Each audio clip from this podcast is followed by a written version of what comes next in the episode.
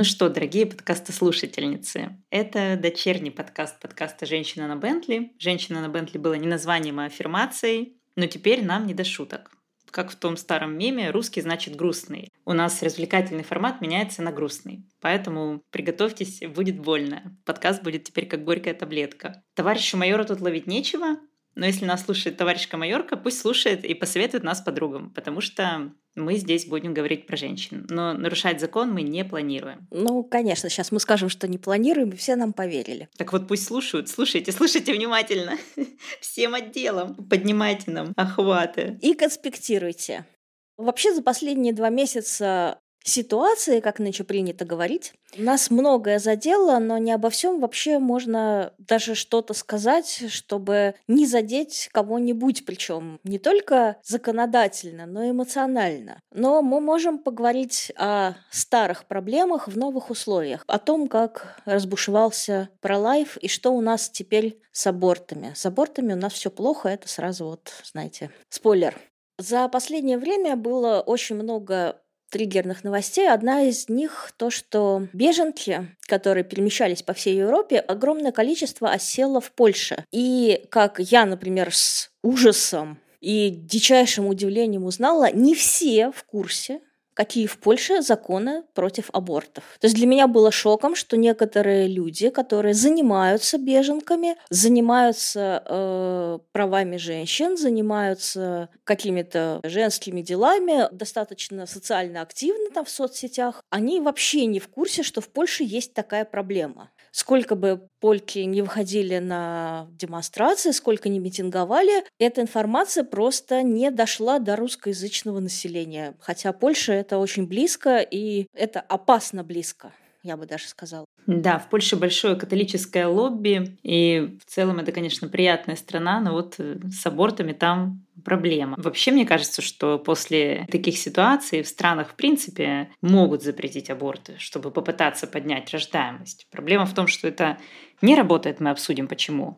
Но конкретно в России уже давно есть звоночки по поводу запрета абортов. И вот пока министром здравоохранения была Скворцова, женщина, она держалась до последнего и в приказе об абортах ничего не меняла. Но как только пришел мужчина на этот пост, мурашка. Мужчина-министр чуть ли не первым делом занялся приказом об абортах. И в том или в прошлом году, уже не помню, в позапрошлом, пытались из него вычеркнуть какие-то вещи, например, социальный аборт. Социальный — это когда то есть, до, до 12 недель женщина имеет право по закону сделать аборт медицинский, а после есть некоторые показания, например, заболевания или какое-то там, не знаю, нищее раньше положение было или еще что-нибудь, возраст в том числе, показания для социального аборта. И вот они пытались вычеркнуть из этого приказа детей. Я намеренно говорю детей, потому что я не люблю, когда говорят молодые девушки про детей, которым 12-14 лет. И вот если раньше девочке 14-летней можно было сделать аборт, и сейчас в России, слава богу, еще можно, просто по социальным показаниям на любом сроке, то вот новый Минздрав пытался это вычеркнуть из приказа. Это очень опасная вещь. То есть у нас права эмбриона, получается, выше права женщин. Но вообще одно из социальных показаний, очень важных, на мой взгляд, которое именно сейчас связано с беженками и связано вообще с напряженной ситуацией во всех странах, в том числе в России, это аборт после изнасилования, который вообще-то надо бы делать чуть ли не на любом сроке. Если плод выживает после этого, пожалуйста, пусть живет, но э, женщина должна быть избавлена от всех последствий случившегося. И, кстати, я хочу добавить, что в случае с несовершеннолетними, получается, это в любом случае изнасилование. То есть по уголовному кодексу все, что младше 18, это изнасилование. Это не она сама спровоцировала, это ее изнасиловали. Давайте называть вещи своими именами. Вот выяснилось, что в Польше это запрещено. В Польше вообще запрещены практически все возможности для аборта. В Польше вообще самое злое законодательство насчет абортов. Были какие-то случаи, когда женщины умирали беременные, потому что им запрещали делать аборт, несмотря на то, что у плода были диагностированы множественные пороки развития. И даже это не является показанием к аборту. И врачи боятся делать аборты, потому что врачей за это сажают. То есть ты просто не имеешь права сделать аборт женщине ни при каких обстоятельствах. Изнасилование вроде бы у них считается показанием, но как ты докажешь изнасилование, если из них только 10% женщин обращаются, и из них там какой-то маленький процент э, расследуется до конца и наказывают насильников. А тут у тебя еще и сроки. То есть у тебя очень-очень маленький срок, у тебя есть буквально несколько недель, чтобы это доказать. В такие сроки не происходят суды, не происходит расследование, то есть это длится годами. У тебя просто нет никаких шансов сделать в Польше аборт. При этом, чего, собственно, добивается Польша? Того, чтобы рождаемость росла, а ни хрена не получается. В Польше самая низкая по Европе рождаемость. И в СССР, если вспомнить э, период запрета абортов, рождаемость не повышалась. Зато внезапно, знаете, что повышалось? Женская смертность инфантицид. То есть детей больше не становилось, становилось меньше детей и меньше женщин, которые могли бы их вырастить. Потому что женщина, которая хочет сделать аборт, она его сделает. Да, есть еще такой в культуре, поговорим о культуре, прекрасный румынский фильм Четыре месяца, три недели, два дня. Он страшный до ужаса, и я совершенно случайно посмотрела его три раза. И было все три раза очень страшно. Там как раз про то, что в Румынии времен Чаушеску аборты были запрещены, и как э, девушка пытается сделать аборт подпольно. Это очень страшно. Еще есть такая замечательная книга авторки Дженнифер Уорд «Вызовите акушерку». И сериал тоже по ней есть. Это женщина, которая была акушеркой при каком-то монастыре. Она принимала роды в каком-то районе Лондона. И как только появилась доступность контрацепции, они ездили, например, на 100 родов в месяц и стали ездить на где-то 5 родов в месяц. То есть мгновенно женщины перестали рожать, как только у них появилась возможность контролировать это. И пока у них этой возможности не было, там есть целая глава про подпольный аборт, и это тоже очень страшно. И там был и инфантицид, просто женщина, ей не удалось сделать аборт, и она рожает, и в итоге она просто убивает этого ребенка. И эти истории были, это была типичная история для того времени, и, в общем-то, для всей истории человечества это типично. Вот ты сейчас совсем не помогаешь, на самом деле, нашему великому делу, потому что как рассуждает средний законодатель мужчина, который думает повысить рождаемость? Вот ты сказала, значит, было 100 родов, ввели контрацепцию, стало 5. Прекрасно же, давайте запретим еще контрацепцию, какая охрененная рождаемость-то у нас будет. Да, есть проблема в том, что это мужская логика. Ну, конечно, это мужская логика, потому что они хотят повышения рождаемости. Рождаемость повышает в нашем мире цивилизованном, в котором уже существуют роботы-доставщики и пытаются построить колонию на Марсе, по-настоящему рождаемость может поднять только социалка. То есть если ясли есть, доступ к детским садам есть, если у женщины есть хорошие пособия, если у нее хорошие условия декретного отпуска, а самое главное, отцы, которые разделяют быт и воспитание, вот они просто невероятно повышают желание женщин рожать. Когда кто-то несет ответственность пополам с тобой за ребенка. Вот буквально в начале апреля Анна Кузнецова, это бывший детский омбудсмен, Теперь это депутатка Госдумы, она сама многодетная мать, православная женщина, такая ролевая модель для э, российской женщины. Э, она очень чтит традиционные ценности, и она уже призывала вернуться в начале апреля к семейным традиционным ценностям. Рожать, рожать, рожать, рожать, рожать. Во-первых, я хочу сказать, что это такой интересный стратегический трюк. Правительство всегда-всегда выставляет для озвучивания непопулярных мер женщин. Мы даже не помним никаких фамилий мужчин, депутатов и прочих чиновников, зато у нас на слуху Мизулина, Яровая, Кузнецова, Юмашева, Матвиенко, они всегда работают рупором и собирают на себя весь гнев, потому что на женщин злиться очень легко, но при этом коллективное решение мужчин, которые стоят за этими женщинами, оно остается за кадром. И вот Анна Кузнецова уже призывала рожать, и мне все эти тенденции ужасно не нравятся. То есть вот это постепенное, постепенное закручивание гаек, постепенно капают нам на мозги,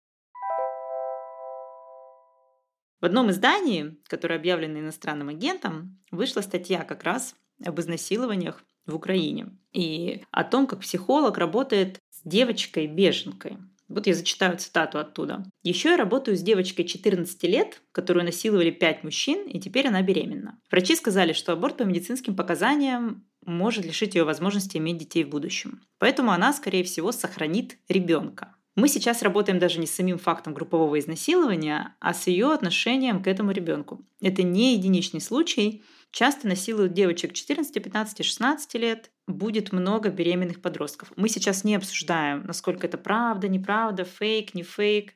Э, реальность в том, что мужчины насилуют женщин. Наоборот, шанс минимальный, что произойдет. То есть мы работаем с тем фактом, что случается изнасилование девочек, и и совершенно точно мальчик, которого изнасилуют даже пять взрослых женщин, точно не забеременеет. Я прям гарантирую. Поэтому этой проблемы у мужчин нет. Есть проблема у девочек. И вот эта проблема в том, что сейчас какой-то психолог обсуждает этот вопрос девочка беременна, девочка беременна на раннем сроке, аборт еще можно сделать, но психолог сразу палится про лайферской риторикой, говоря ребенок, а не эмбрион. Ребенка там еще нет пока ни по каким вообще параметрам точно. Но он уже ребенок, и сразу видно, как этот психолог с этой девочкой будет работать. То есть сразу, опять же, палится тем, что не, мы не будем работать с групповым изнасилованием, давайте лучше поработаем о том, как она будет относиться к этому ребенку.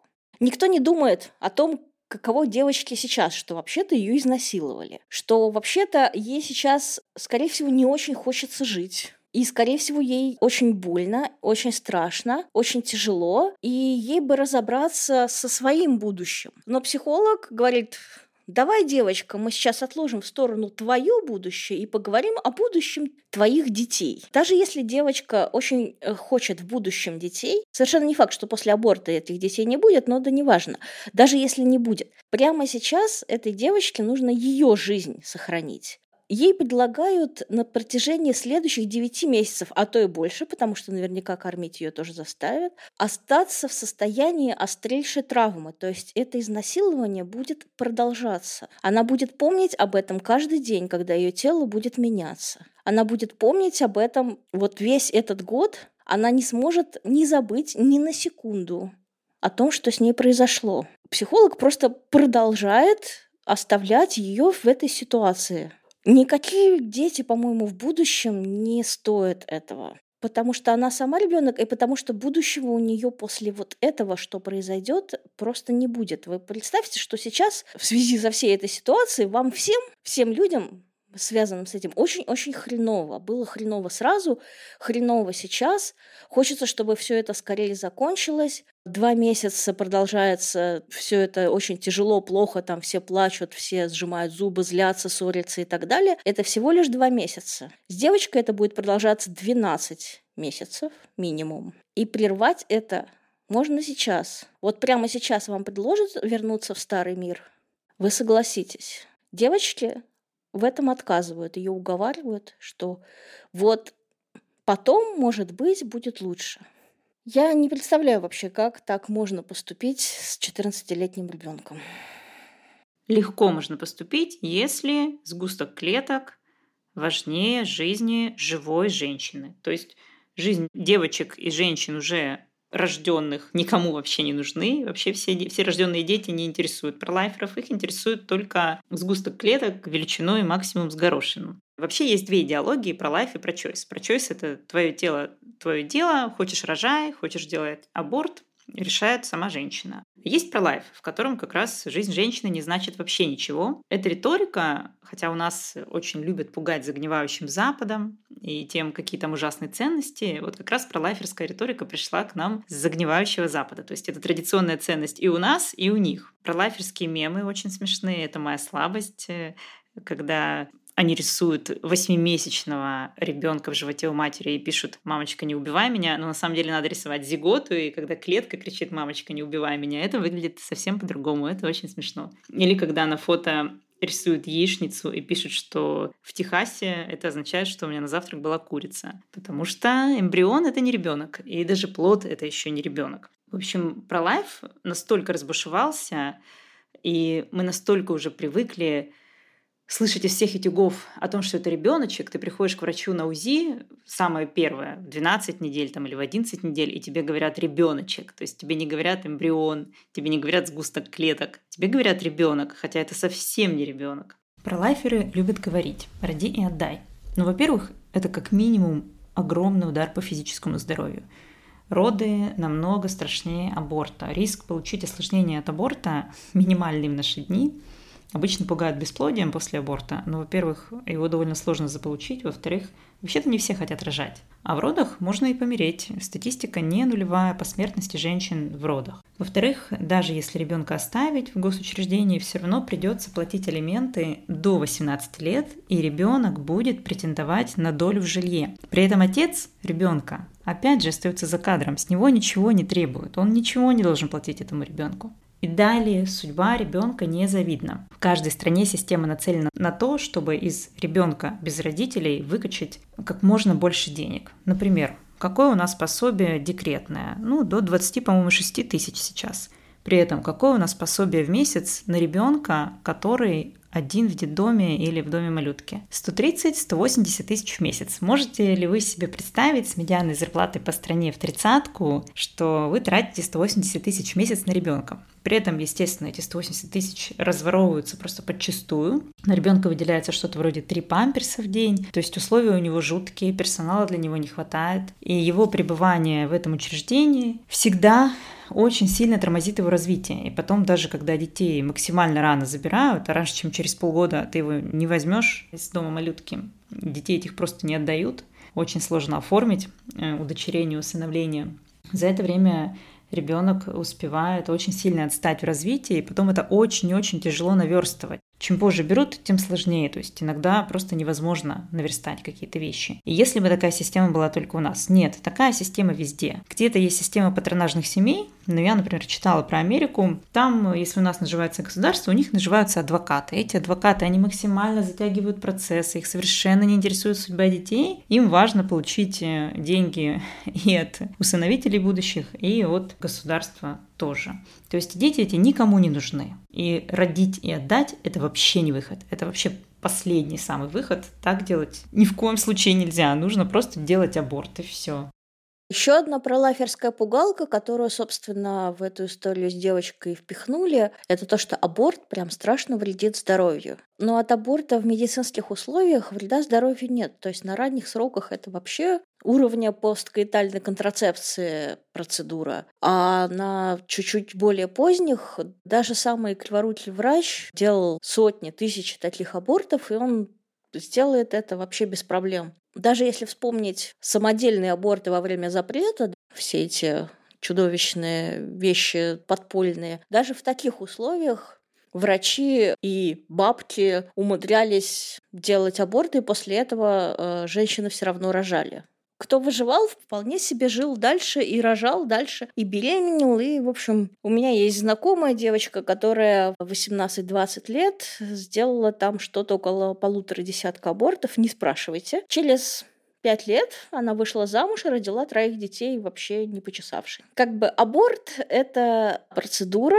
да, не самая легкая, да, она вредит, врать никто не собирается. Но дело в том, что беременности роды вредят больше. И вся эта гормональная перестройка сначала туда, потом сюда, она тоже есть во время беременности родов. Просто она растянута больше и проходится по женщине жестче. И тело меняется, ломается куда хуже, чем во время аборта. То есть единственный плюс, собственно, родов по сравнению с абортом – это вот появившийся ребенок. И если он не нужен, ради отдай, то какой смысл делать себе хуже и подвергаться более болезненной и сложной процедуре, если можно подвергнуться более легкой, не совсем понятно. Еще одна большая проблема в том, что пролайферская риторика выходит за рамки абортов, и она распространяется и на желанные беременности, которые заканчиваются выкидышами, даже на ранних сроках.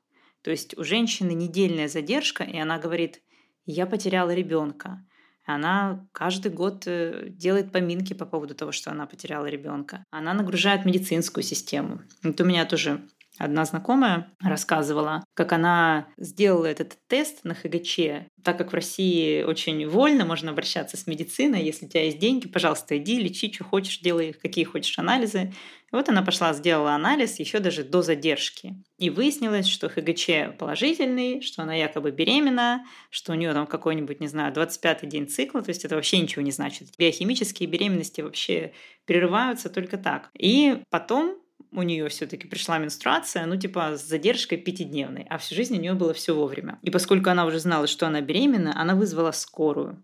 То есть она вызвала скорую на месячные. У нее даже не болело ничего. Вызвала скорую. Скорая ее повезла. Она там два часа сидела в этой приемной. Ей там сделали еще кучу анализов. Ее там со всех сторон, в общем, проверили, что только не проверили. Проверили ХГЧ, но вот он уже упал, она уже не беременна. То есть все это время вообще-то врачи могли заниматься кем-то, кому действительно нужна помощь, а не у кого просто в голове про лайф, и просто начались месячные. То есть она там потеряла, например, там рабочие дни. У нее после этого было, естественно, большой-большой стресс. Она очень переживала, что у нее был выкидыш, хотя это даже не выкидыш, ну серьезно, это даже не недельная задержка, это никак не потеряла ребенка. И вот это все очень сильно бьет женщинам по психике. И если бы из всех утюгов эмбрион не называли бы ребенком, женщины бы переживали это все намного легче. Вот, кстати, до какого срока у нас считается ребенок, с какого срока эмбрион, с какого срока плод? Ну смотри, есть критерии Всемирной организации здравоохранения, которая много раз провалилась за последние три года, которые у нас в вопросике. И вот она считает, что до 8 недель это эмбрион, с 9 недели это плод. В России можно делать аборт до 12 недель по медицинским показаниям, но есть развитые страны, в которых вообще до 18 недель, например, в Швеции, можно сделать аборт по желанию. То есть у тебя уже почти экватор, ты приходишь там на 17-18 неделе к врачу, это уже нечто у тебя там внутри антропоморфное, это все еще не выживет самостоятельно, но ты можешь сказать, что как бы все, я не хочу, я хочу сделать аборт, и тебе его сделают. Но если оно не выживет самостоятельно, то какой это ребенок? Вот именно. Вот это и есть самый главный критерий у Всемирной организации здравоохранения, оно должно выживать самостоятельно. И еще одна проблема, которую несет ProLife, это вот наглядный очень случай был в России. Докторка Элина Сушкевич. Это, я не помню, она акушер-гинеколог или, по-моему, она детский реаниматолог. Ее судят за то, что она не спасла якобы ребенка, но на самом деле это женщина-мигрантка, которая, в принципе, жила в очень плохих условиях, у которой, не помню, какая это была беременность по счету, она попала в больницу, у нее начались преждевременные роды на каком-то очень малом сроке, типа шестой месяц. Ну, то есть оно, в принципе, не должно выживать. Это еще плод, это еще не ребенок. И эта докторша Елена Сушкевич сделала все необходимые манипуляции, все, что можно, она сделала. Но ребенок, ребенок, которого посчитали, что это ребенок, он все равно умер. Это все произошло еще, по-моему, до пандемии, то есть за пару лет до пандемии. То есть все это время она под следствием не работала в пандемию, хотя насколько нужны были врачи, насколько она могла бы быть полезной. Какой у нее большой опыт и стаж работы, но она не работала все это время и не спасала других детей. Опять же, женщина — это легкая мишень, поэтому на нее всем легко наброситься. Она словила тонны хейта. То есть тут как бы сочетание про лайфа и мизогинии привели к тому, что именно ей очень сильно не повезло. А ее случай, он абсолютно показательный. За нее заступалось все врачебное сообщество. Все вменяемые врачи были на ее стороне. Мое личное экспертное, неэкспертное мнение. Понятно, что акушеров и гинекологов, но она все-таки, по-моему, детский реаниматолог. У врачей всех, в принципе, так сказать, руки в крови, особенно у тех, кто принимает роды, так и бывает и иносказательно, и в самделишно. Очень многие акушеры-гинекологи ведут роды так, как им удобно. Они стимулируют женщин без показаний, они там, давят на живот, в общем, за ними много грехов. Но вот именно случай Елены Сушкевич, которая, да, детский реаниматолог, вот этот конкретный случай, там нет ее вины. Этот ребенок бы никак не выжил. Она не обязана была спасать, грубо говоря, выкидыш у этой женщины. И я читала интервью, в котором врачи так и говорили, что еще несколько лет назад буквально это называлось выкидыш по старым критериям, а теперь это считается ребенком. И вот э, если мы будем врачей за такое судить, мы очень быстро скатимся к Польше, где врачей сажают за аборт, женщины умирают беременными, потому что им не разрешают избавиться от плода с тяжелейшими пороками развития. Вот сейчас, кстати, вышла еще одна новость про то, что вот еще к чему приводит ProLife про то, что в Ирландии родились э, сиамские близняшки. И это тоже очень страшно, потому что вся эта пренатальная диагностика придумана как раз для того, чтобы рождались здоровые дети. Например, в Израиле, э, ну, я не буду углубляться в медицину, но есть одно заболевание, которое именно среди евреев очень-очень распространено. Врожденное, очень тяжелое, ребенок рождается, сразу умирает. И вот там специально на этот порог проверяют вообще всех детей, то есть это массовый скрининг. И если что-то не так, делают аборт. То есть э, скрининг для того и нужен, чтобы было как можно больше здоровых детей, как можно меньше больных детей. Больной ребенок горе и для матери, и для бабушки, и для для братьев-сестер, для всей семьи и для всей медицинской системы. Но в случае с ирландской семьей они видели на скрининге в 12 недель, то есть это первый, в Ирландии, если что, уже разрешены аборты, то есть там уже можно делать аборт. По медицинским показаниям тоже с какого-то времени еще раньше можно было. Они видели, что у них эмбрион сросся, что это порог развития. Но они решили оставить его. Плод развивался, они всю беременность проверяли, как он там. И так врачи ничего не могли сказать, насколько они там срослись. Там одно дело, там, не знаю, если у них там две руки срослись, еще можно понять. Но у них как бы они, тело конкретно срослось. И вот только что принимали роды 20 э, самых компетентных врачей Ирландии у этой женщины. И, в общем, родились эти близняшки. Это сиамские близняшки. Теперь надо делать операцию по их разделению. У них там куча органов, так сказать, совместных. И печень там, и мочевой пузырь общий, почки. То есть это очень сложная будет операция по разделению, у них будут протезы вместо у одной, по одной ноге у каждой. И это все из-за того, что вот эта вот беременная горячка, что вот я хочу ребенка, мне нужен ребенок любой ценой. Эта пара как раз лечилась от бесплодия. Я даже в каком-то смысле их понимаю, я чуть позже расскажу про свой опыт, когда ты просто сходишь с ума от того, что ты хочешь ребенка. И ты готов на любого, ты готов на тяжело больного, ты просто не представляешь, каково это. Но э, как насчет самого ребенка? То есть каково будет этим девочкам? Девочкам и так, даже здоровым девочкам из богатых семей, и даже им нелегко живется. А если взять девочек, у которых будет такая вот инвалидность, если они вообще выживут, если они переживут эту операцию, то есть э, об этом всем страшно подумать. Вот, кстати, забавно, что часто тех, кто не хочет рожать, называют эгоистками, что они думают только о себе, тогда как, по-моему, те, кто хотят родить вообще любой ценой, не задумываясь о том, хочет ли этого ребенок, который у них появляется. Вот это как раз куда больше эгоистки, когда взрослым с очень тяжелыми и смертельными заболеваниями во многих странах, все большем количестве стран разрешают эвтаназию. А дети должны родиться и мучиться. И, кстати, эвтаназию им до 18 лет не разрешат, что самое смешное. И получается, что дети, вот это вот наша самая большая ценность, вокруг которой все пляшут, ценно исключительно их существование, но никак не их личность. И зачем нам вот это вот все? Зачем нам люди, которые не живут, а мучаются, люди, которые не личности, а непонятно что? Да, кстати, эти девочки, у них с мозгом все в порядке, у них мозг, сердце не повреждено, то есть они будут в сознании, они будут расти и сокрушаться о своей жизни. И я представляю, сколько раз они скажут родителям, зачем, зачем ты меня рожала, мама. Если даже здоровые это говорят, то они-то точно скажут если выживут. При этом пытки считаются военным преступлением, да? А вот это не считается. Это самые настоящие пытки, да, это пытки и есть. Вот. И зачем это все, мы поговорим в другой раз, а сегодня мы говорим почему. И почему ответ на этот вопрос про лайф. Я хотела, кстати, добавить, чтобы вот немножечко разбавить наш э, шабаш апортниц, да, это самое... Нет, ну, нет, мрачность я не разбавлю, мрачность я сейчас добавлю.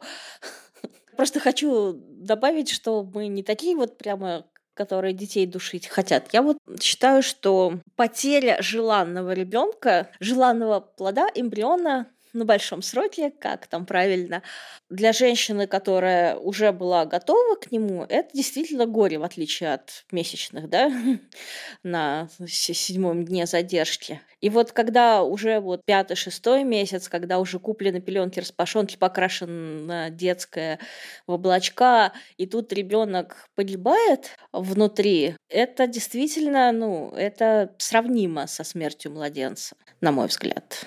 Да, я с тобой полностью согласна. Это очень страшно. Я в основном говорю о том сроке, на котором это фасолина, горошина и зигота. Мне кажется, что важно вот это разделять между младенцем, плодом, эмбрионом, который еще не живой, еще не человек, когда там он до 12 недель. И его потери — это я думала, ты скажешь до 12 лет. Тогда уж до 18. До 18 лет ребенок не считается человеком. Можно придушить его лет в 14, когда он начинает вот это все. Да, нужны постоянно дисклеймеры, что мы не, не душим мальчиков. Нет, мы не хотим душить детей. Это шутка. Девочек тоже. Да, девочек тем более. В этом я с тобой абсолютно согласна, да. И важно разделять, что э, горе женщины, которая потеряла беременность на стройке в три месяца, и горе женщины, которая потеряла ребенка за два месяца до родов, это кардинально разные вещи. Это прям вот очень существенное. Это правда и с медицинской точки зрения. Но смотри, как раз из-за пролайфа из-за пролайферской риторики женщина с недельной задержкой месячных ведет себя точно так же, как женщина, которая действительно вот на малом сроке, например, потеряла ребенка. Ну вот ты представляешь, сколько сейчас гибнет детей? И представь, что женщина через неделю от задержки говорит, что вот у меня погиб ребенок. И женщина под бомбами говорит, у меня погиб ребенок, которого она выносила, выкормила, выращивала, которому она сделала все прививки по графику и потратила на это кучу денег. И он ускользнул от инфекции и пережил ковид, э, с которым она там ходила, не знаю, на родительские собрания ссорилась. Она там вложила в него кучу всего, покупала книжки, на развивашки водила, на спорт какой-нибудь. И весь этот вложенный ресурс просто вот убит. Или сгусток клеток, который сформировался неправильно и от которого избавился организм, чтобы женщина не родила сиамских близнецов или ребенка, который родится и в этот же день умрет, или ребенка, который будет тяжелым инвалидом. То есть это на самом деле механизм естественного отбора. И организм сделал так, как нужно женщине. Он избавил ее от страданий. Но она к этому относится так, как будто произошло какое-то невероятное горе, хотя с физиологической точки зрения пневмония похлеще будет. А с психологической точки зрения, ну, по мне, это просто обесценивание страданий тех, кто столкнулся с действительно большим горем. Ну и когда мы говорим про, не знаю, беременность там на седьмом, восьмом, там девятом месяце или там вообще, по-моему, это пренатальная смертность считается там, по-моему, полтора или месяц после родов. То есть если там ребенок умирает двухнедельный, это вот все как бы в одну статистику идет. Это действительно очень страшно. Как минимум это физиологически очень-очень тяжело. Это роды настоящие, это не, там, не процедура, не манипуляция, выскабливание.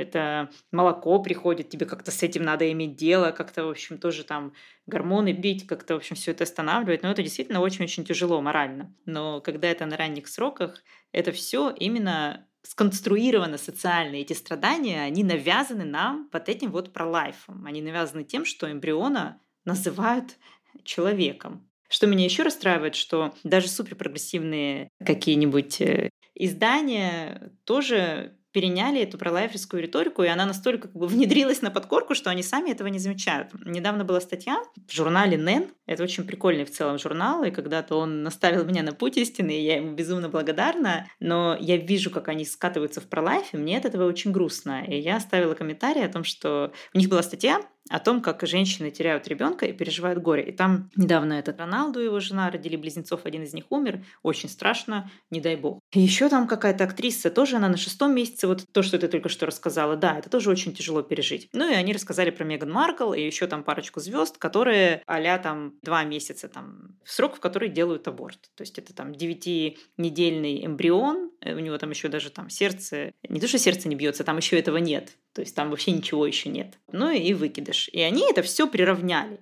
И я написала, что это и есть пролайферская риторика. Эмбрион называть ребенком. И они снесли все мои комментарии, хотя я тебе уверяю, я была максимально корректна. Бывает и хуже. Вот. И они даже написали пост. Я его зачитаю. Они написали в Телеграме пост. Некоторые комментаторы сочли текст про лайферским, мол, в нем плод называют ребенком. Но, во-первых, про лайф это про аборты, а не про потери. Во-вторых, для родителей, которые теряют желанную беременность, эмбрион уже ребенок которого они ждали и представляли. Не вижу причин забирать у них право называть его так, каким комфортно. Ну и в-третьих, нет, Нэн никогда не придерживался пролайферской позиции. Но ты знаешь, они лукавят. Это как бы все те же манипуляции, но это более тонкие манипуляции. Одно дело, когда пролайферы рисуют э, что там они рисуют, этих э, девятимесячных э, детей под видом э, девятинедельных. Вот. И другое дело, когда в статье звезды, горевание, при этом у всех потери на разных сроках. У кого-то это действительно ребенок, у кого-то это задержка пару недель. И, во-вторых, они говорят, что они не за пролайф, и что мы не видим вот причин забирать у людей право на горе, но они конструируют это горевание, они его навязывают, они его навязывают там, где его могло бы не быть. И они как раз и бьют по психике женщин. Женщина заходит в прогрессивное издание почитать что-нибудь нормальное, и там она видит, что вот выкидыш, надо горевать, ребенок, она потеряла ребенка. Может, она думала, что она просто потеряла беременность, но вместо этого она читает, что вот она с двухнедельной задержкой потеряла ребенка, и ей надо горевать, как диктует самое модное издание о детях. В таких условиях тем, кто делает ЭКО, то есть э, женщинам, у которых и так проблемы с беременностью, поэтому все проблемы, которые после подсадки эмбриона будут совершенно закономерны. Если у женщины и так проблемы с вынашиванием беременности, с прочим, то получается у нее будет э, совершенно официально задокументированные беременности после ЭКО, да? Их может быть 7, 8, 9, 10, насколько хватит денег, решимости и упорства. И получается, что она потеряет 10 детей, да? Не 10 просто попыток неудачных, а 10 потерянных детей. Там это целое деревенское кладбище. Ну, такое вообще э, воздействие на психику не самое здоровое, прямо скажем. Да, и знаешь, я очень хорошо понимаю, это вот та самая беременная горячка, о которой я говорю, когда тебе навязывают, что дети это важно, и сейчас э, нам обязательно скажут, что вот мы, ужасные люди, обесцениваем чужое горе и вообще не имеем права говорить. Но вот я имею право говорить. У меня было два выкидыша. И я очень хорошо помню, как я погружалась в пучины, в бездны мракобесия. То есть как именно вот этот пролайф о том, что я прихожу к, к врачу, который говорит мне, вот у вас ребенок, там, у ребенка не бьется сердце, хотя там шести там, или, не знаю, восьминедельный эмбрион, у которого еще нет сердца, ничего не должно биться. Или как я там после, уже после всего прихожу снова там на УЗИ, и мне говорят, «Э, ну, вы понимаете, в вас же был трупик, внутри вас был трупик. Блин, трупик у тебя в голове вместо мозга. И я помню, что вот мне было около тридцатника, и по тридцатник все вокруг резко начали рожать, рожать, рожать. Ну, возраст такой. И вот вокруг все рожают детей, а ты не можешь. И это очень сильно бьет э, по психике. А еще э, незабываемый опыт, и мне кажется, как раз столкновение с медициной нашей отечественной, это то, что очень добавляет к гореванию, потому что когда ты лежишь в палате с пятью беременными на сохранении, с вот такими вот животами, которые обсуждают, а вот надо там перед этим самым съесть петрушку, чтобы зачать мальчика или лечь головой на север. И ты лежишь и думаешь, блин, вот почему вот у них будут дети, а у меня нет, как так? Там медсестры, которые на тебя орут, женщины, которые там в самой уже операционной, когда ты открываешь глаза, рядом лежит еще одна голая женщина, даже без ширмы, которая пришла на аборт. Вот это все действительно ранит психику, и это реально добавляет э, очень много к переживаниям. И самое главное потом, когда появляется настоящий живой ребенок, который ни черта не спит, которого там надо кормить, а не получается, который себя кошмар ведет. И это у меня еще, они не доросли еще до подросткового возраста. То есть у кого подростки, те расскажут, что как бы подростка сравнить с эмбрионом, это вообще просто смешно.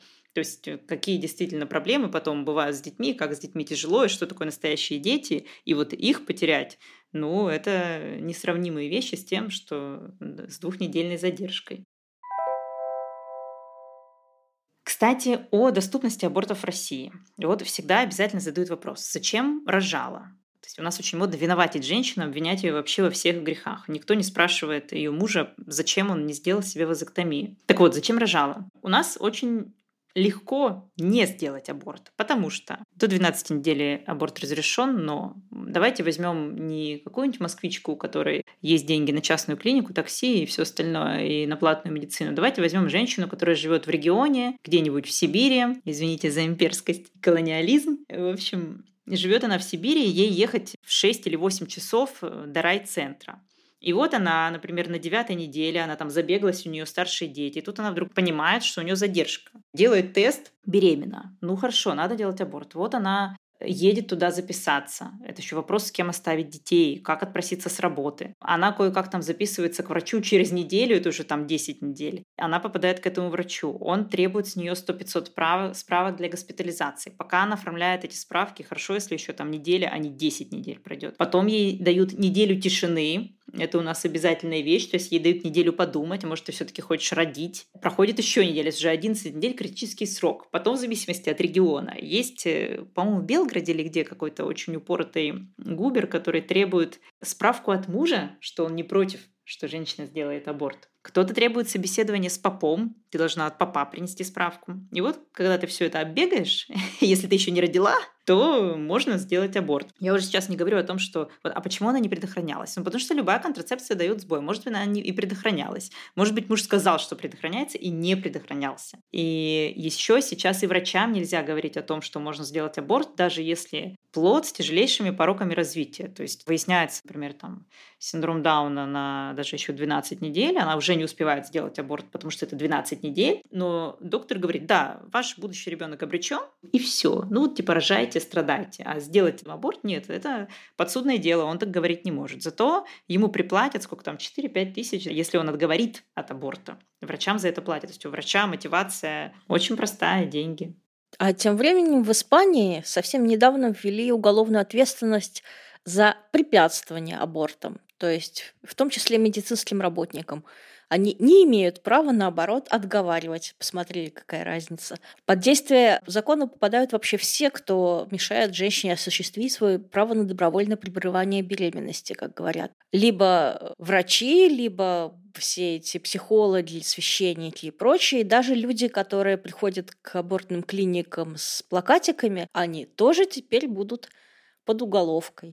Господи, какое счастье! Я вылетаю туда, и мои дочери, внучки правнучки пусть живут там. Ну, это вот именно то, как э, формируется отношение женщин к абортам, беременности, к родам. Если у нас полгода, год народ облучать из телевизора вот такими вот идеями, у нас тоже все будут думать, что это в их голове родилась гениальная идея, и никто не будет думать, что им это навязали. Все будут спокойно, ну, как в Советском Союзе, как, ну, делала там 10 абортов, надо сделать, значит, сделаю, никакого горевания по этому поводу. Конечно же, вся вот эта риторика, все, что говорят там с телевизора, все эти новости, они очень влияют на отношения женщин к этой ситуации. И вот, например, я слушала подкаст про Японию после Второй мировой войны.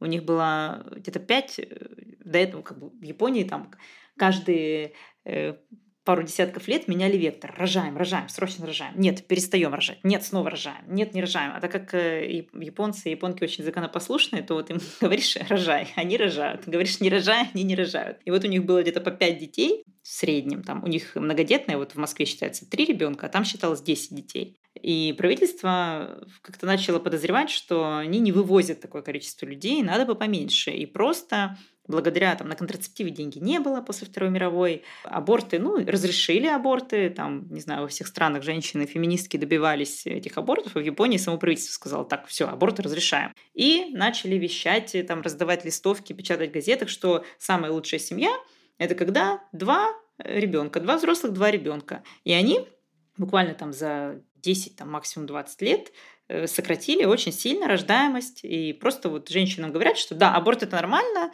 два ребенка это максимум. И все сами хотят, якобы сами, завести столько детей, не больше. А детей они больше не хотят завести. Ну вот ты сейчас говоришь об этом, как будто это что-то хорошее. Между тем, практически любая страна в мире, наоборот, детей хочет, чтобы было а, больше двух детей на семью. Надо больше размножаться. Ну, это как с Китаем. Помнишь, что вот они говорили одна семья, один ребенок, потом они сказали, ладно, разрешаем больше, и потом они вообще переобулись в воздухе, сказали, все, запрещаем аборты, теперь рожай, рожайте до посинения. Хотя там еще буквально вчера. Так работает пропаганда. Да, да, это пропаганда и есть любая пропаганда, когда людям говоришь сначала одно, это польза, помнишь, как нет, ты, наверное, не помнишь, ты еще слишком молодая для того, чтобы помнить, что после Я Второй была эмбрионом мировой, тогда. Что после Второй мировой войны э, сигареты рекламировали как э, очень полезную вещь для психики и вообще, ну, по большей части для экономики, конечно но рекламировали как весьма полезную вещь. Потом быстренько переобулись, и теперь э, курящие это просто вот такие дьяволы дымящие, которые ходят. Это все в первую очередь не про здоровье, это все про пользу для э, государства, как оно ее сейчас понимает, потому что государства тоже не бывают слишком разумными. Вспомним тот же Китай, где отстреливали воробьев. Так вот, государство, которое решает, сколько ему нужно детей, и потом запускает на полную мощь машину пропаганды, это не значит, что то, что происходит, и вот именно это количество детей, именно то, что нужно нам, и именно то, что нужно каждому человеку, в первую очередь каждой женщине. Да, теперь эту пропаганду диктует про лайф. То есть так же, как диктовали государство, теперь у нас пролайф захватил мозги, и женщины думают, что они сами хотят детей, они думают, что эмбрион это ребенок, они думают, что это горевать, но, естественно, это все навязано пролайфом. Если как бы, мне единственное, что помогло, не психологи, не пролайф, а именно то, когда я осознала, что эмбрион — это эмбрион, и что страдания эти навязаны. Мне вот стало мгновенно намного легче. Ну, вообще думать своей головой, в принципе, помогает. Да, но это если есть чем думать, понимаешь? Когда не всем есть чем. Вот, на днях вышла новость, что соцопрос показал, что 48% россиянок не хотят заводить детей. 48%. То есть эти тенденции очень радуют. Но опять же, это тема для отдельного разговора.